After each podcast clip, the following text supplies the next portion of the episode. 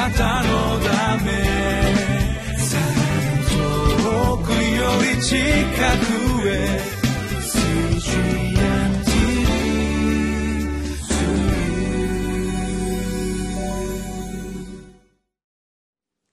皆さんこんにちは。11月23日のリビングライフの時間です。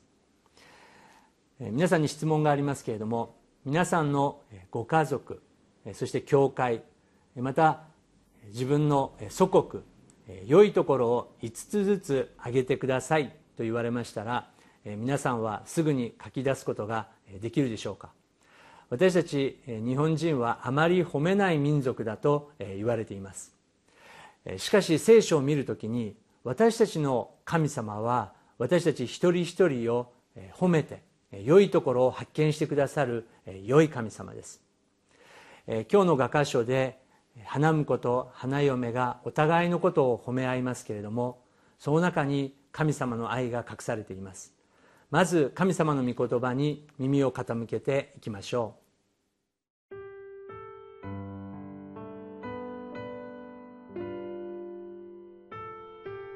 画家一章九節から二章三節。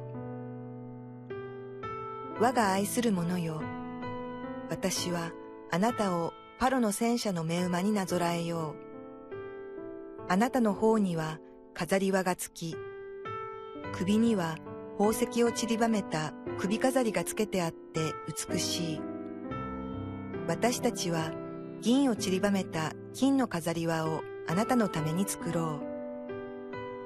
王が宴の座についておられる間、私のナルドは香りを放ちました。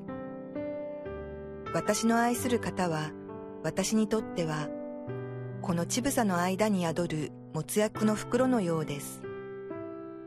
私の愛する方は、私にとっては、エンゲディのブドウ畑にあるヘンナ樹の花房のようです。ああ、我が愛する者。あなたは、なんと美しいことよ。なんと美しいことよ。あなたの目は鳩のようだ。私の愛する方。あなたは、なんと美しく、親しい方でしょう。私たちの長い椅子は、青々としています。私たちの家の梁は杉の木。そのたるきは糸杉です。私はシャロンのサフラン、谷の百合の花。我が愛する者が娘たちの間にいるのは、茨の中の百合の花のようだ。私の愛する方が若者たちの間におられるのは、林の木の中のリンゴの木のようです。私はその影に座りたいと切に望みました。その実は私の口に甘いのです。まず9節10節を読んでみたいと思います。これは花婿が乙女に対する告白です。我が愛する者よ、私はあなたをパロの戦車の目馬になぞらえよう。あなたの方には飾り輪がつき、首には宝石を散りばめた首飾りがつけてあって美しい一章の五節で自分はケダルの天幕のように黒くてあまり美しいものではないんだと言っていた彼女に対してなんと彼はあなたはパロの戦車の目馬になぞらえようと言って最高の目馬形もそして力強く美しいそのような目馬なんだと表現が始まります。そしてその方には飾り輪がつき首には最高の宝石を散りばめた首飾りがつけてあって美しいんだということを繰り返しています。11節は昨日も説明させていただきましたようにエルサレムの乙女たちがそれに応答するように応援するように歌います。11節。私たちは銀を散りばめた金の飾り輪をあなたのために作ろうと歌っています。私たちの神様は祝福の神様であります。私たち一人一人を美しいものとして作ってくださりこの人生を美しく飾りたいと願っておられます。12節から乙女が応答します。王が宴の座についておられる間私のナルドは香りを放ちました。私の愛する方は私にとってはこの乳房の間に宿るもつ薬の袋のようです。私の愛する方は私にとってはエンゲディのブドウ畑にある変な樹の花房のようです。と応答し始めます。彼の励ましそして愛の告白を聞きながら昨日まで自分は黒い自分はあまり価値がないと思っていた彼女の告白が変わり始めます。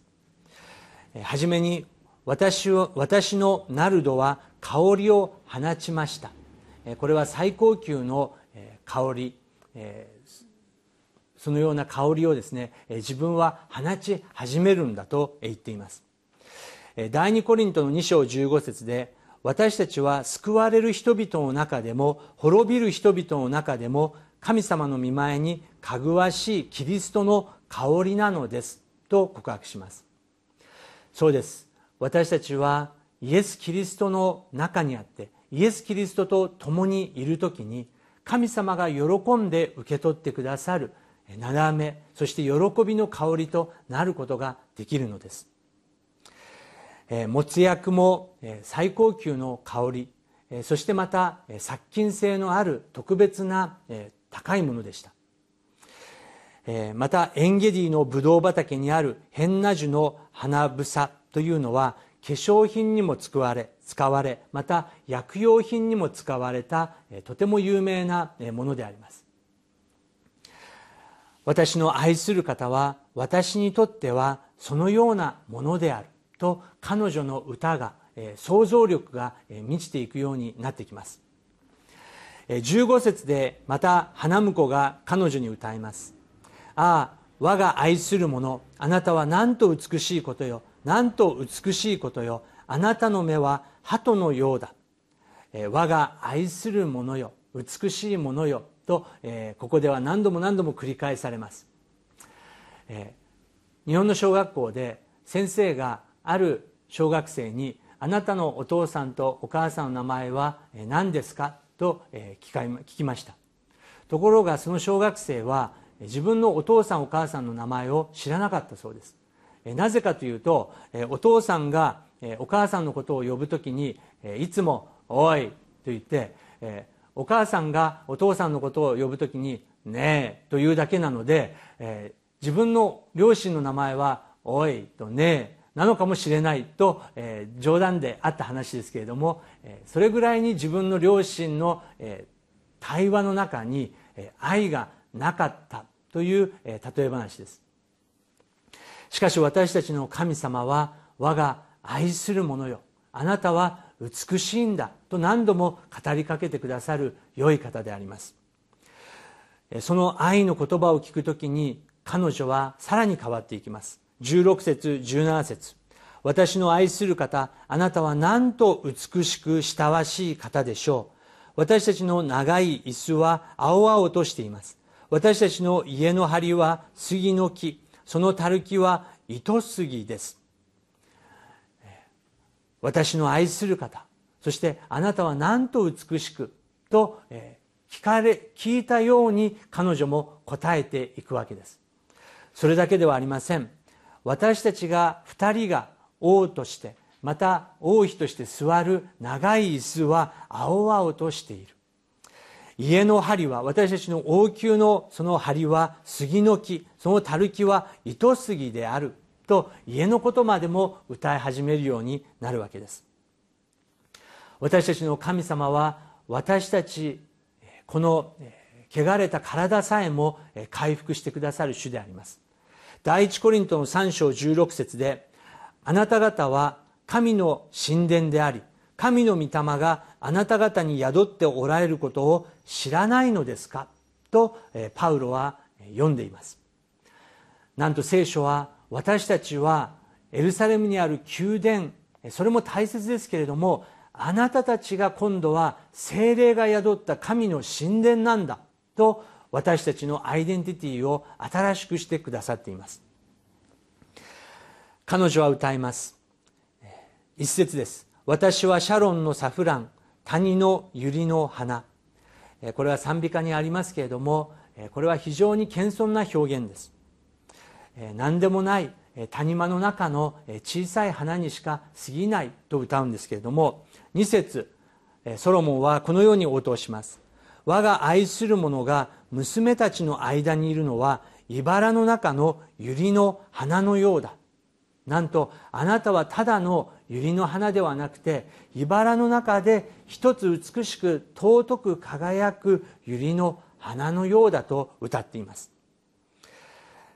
彼女がそれに対してまた応答します。私の愛する方が若者たちの間におられるのは林の木の中のリンゴの木のようです。私はその影に座りたいと切に望みました。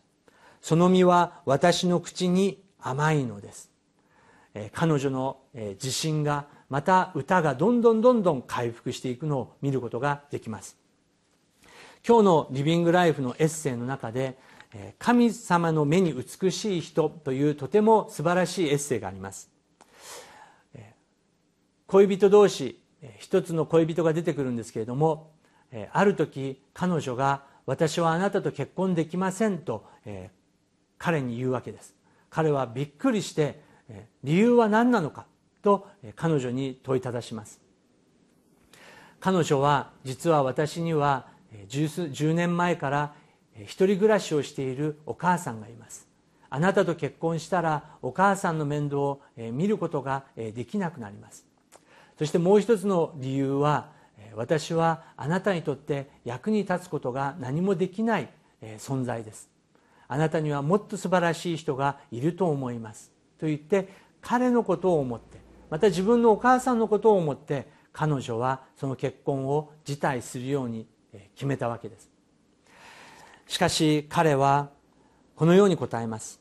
僕は一緒に働く人を探しているんじゃないよ。君が僕の助けになるから会っているんじゃなくて君を愛しているから会っているんだ。お母さんのことも心配だったら一緒に住めばいい。と言って彼は彼女と結婚するようになります。そうです。皆さん私たちの神様は私たちが何かできるから私たちを愛しているのではなくただ私たちのそのままの姿を美しいとおっしゃってくださる方です。私たちが自分自身をどのように考えていても神様は私たちを茨の中に咲く美しい百合だとおっしゃってくださっています。今日その方に私たちはどのように応答するでしょうか？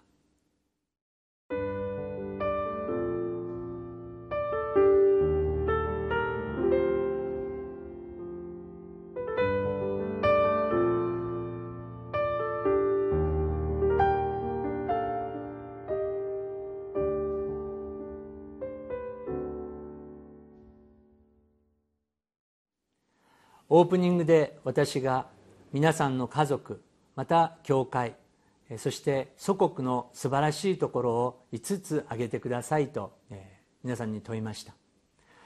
今日時間がありませんから私は言うことはできませんけれども私は家族を愛しています。自分の教会を心から愛しています。そしてこの日本を愛しています。神様が愛してくださっているその歌が注がれているからです。私たちも精霊によって自分の家族教会祖国そして全世界を愛していくものになっていきたいと思います。お祈りいたします。全能なる神様あなたは美しい方であります。そして私たちをいつも美しいものよと励まして私たちを立たしてくださる王の王であることを告白いたします。私たちの家族教会そしてこの美しい国を主よあなたが導いてください。感謝し主イエス・キリストの皆を通してお祈りいたします。アーメン。あなたのため遠くより近くへ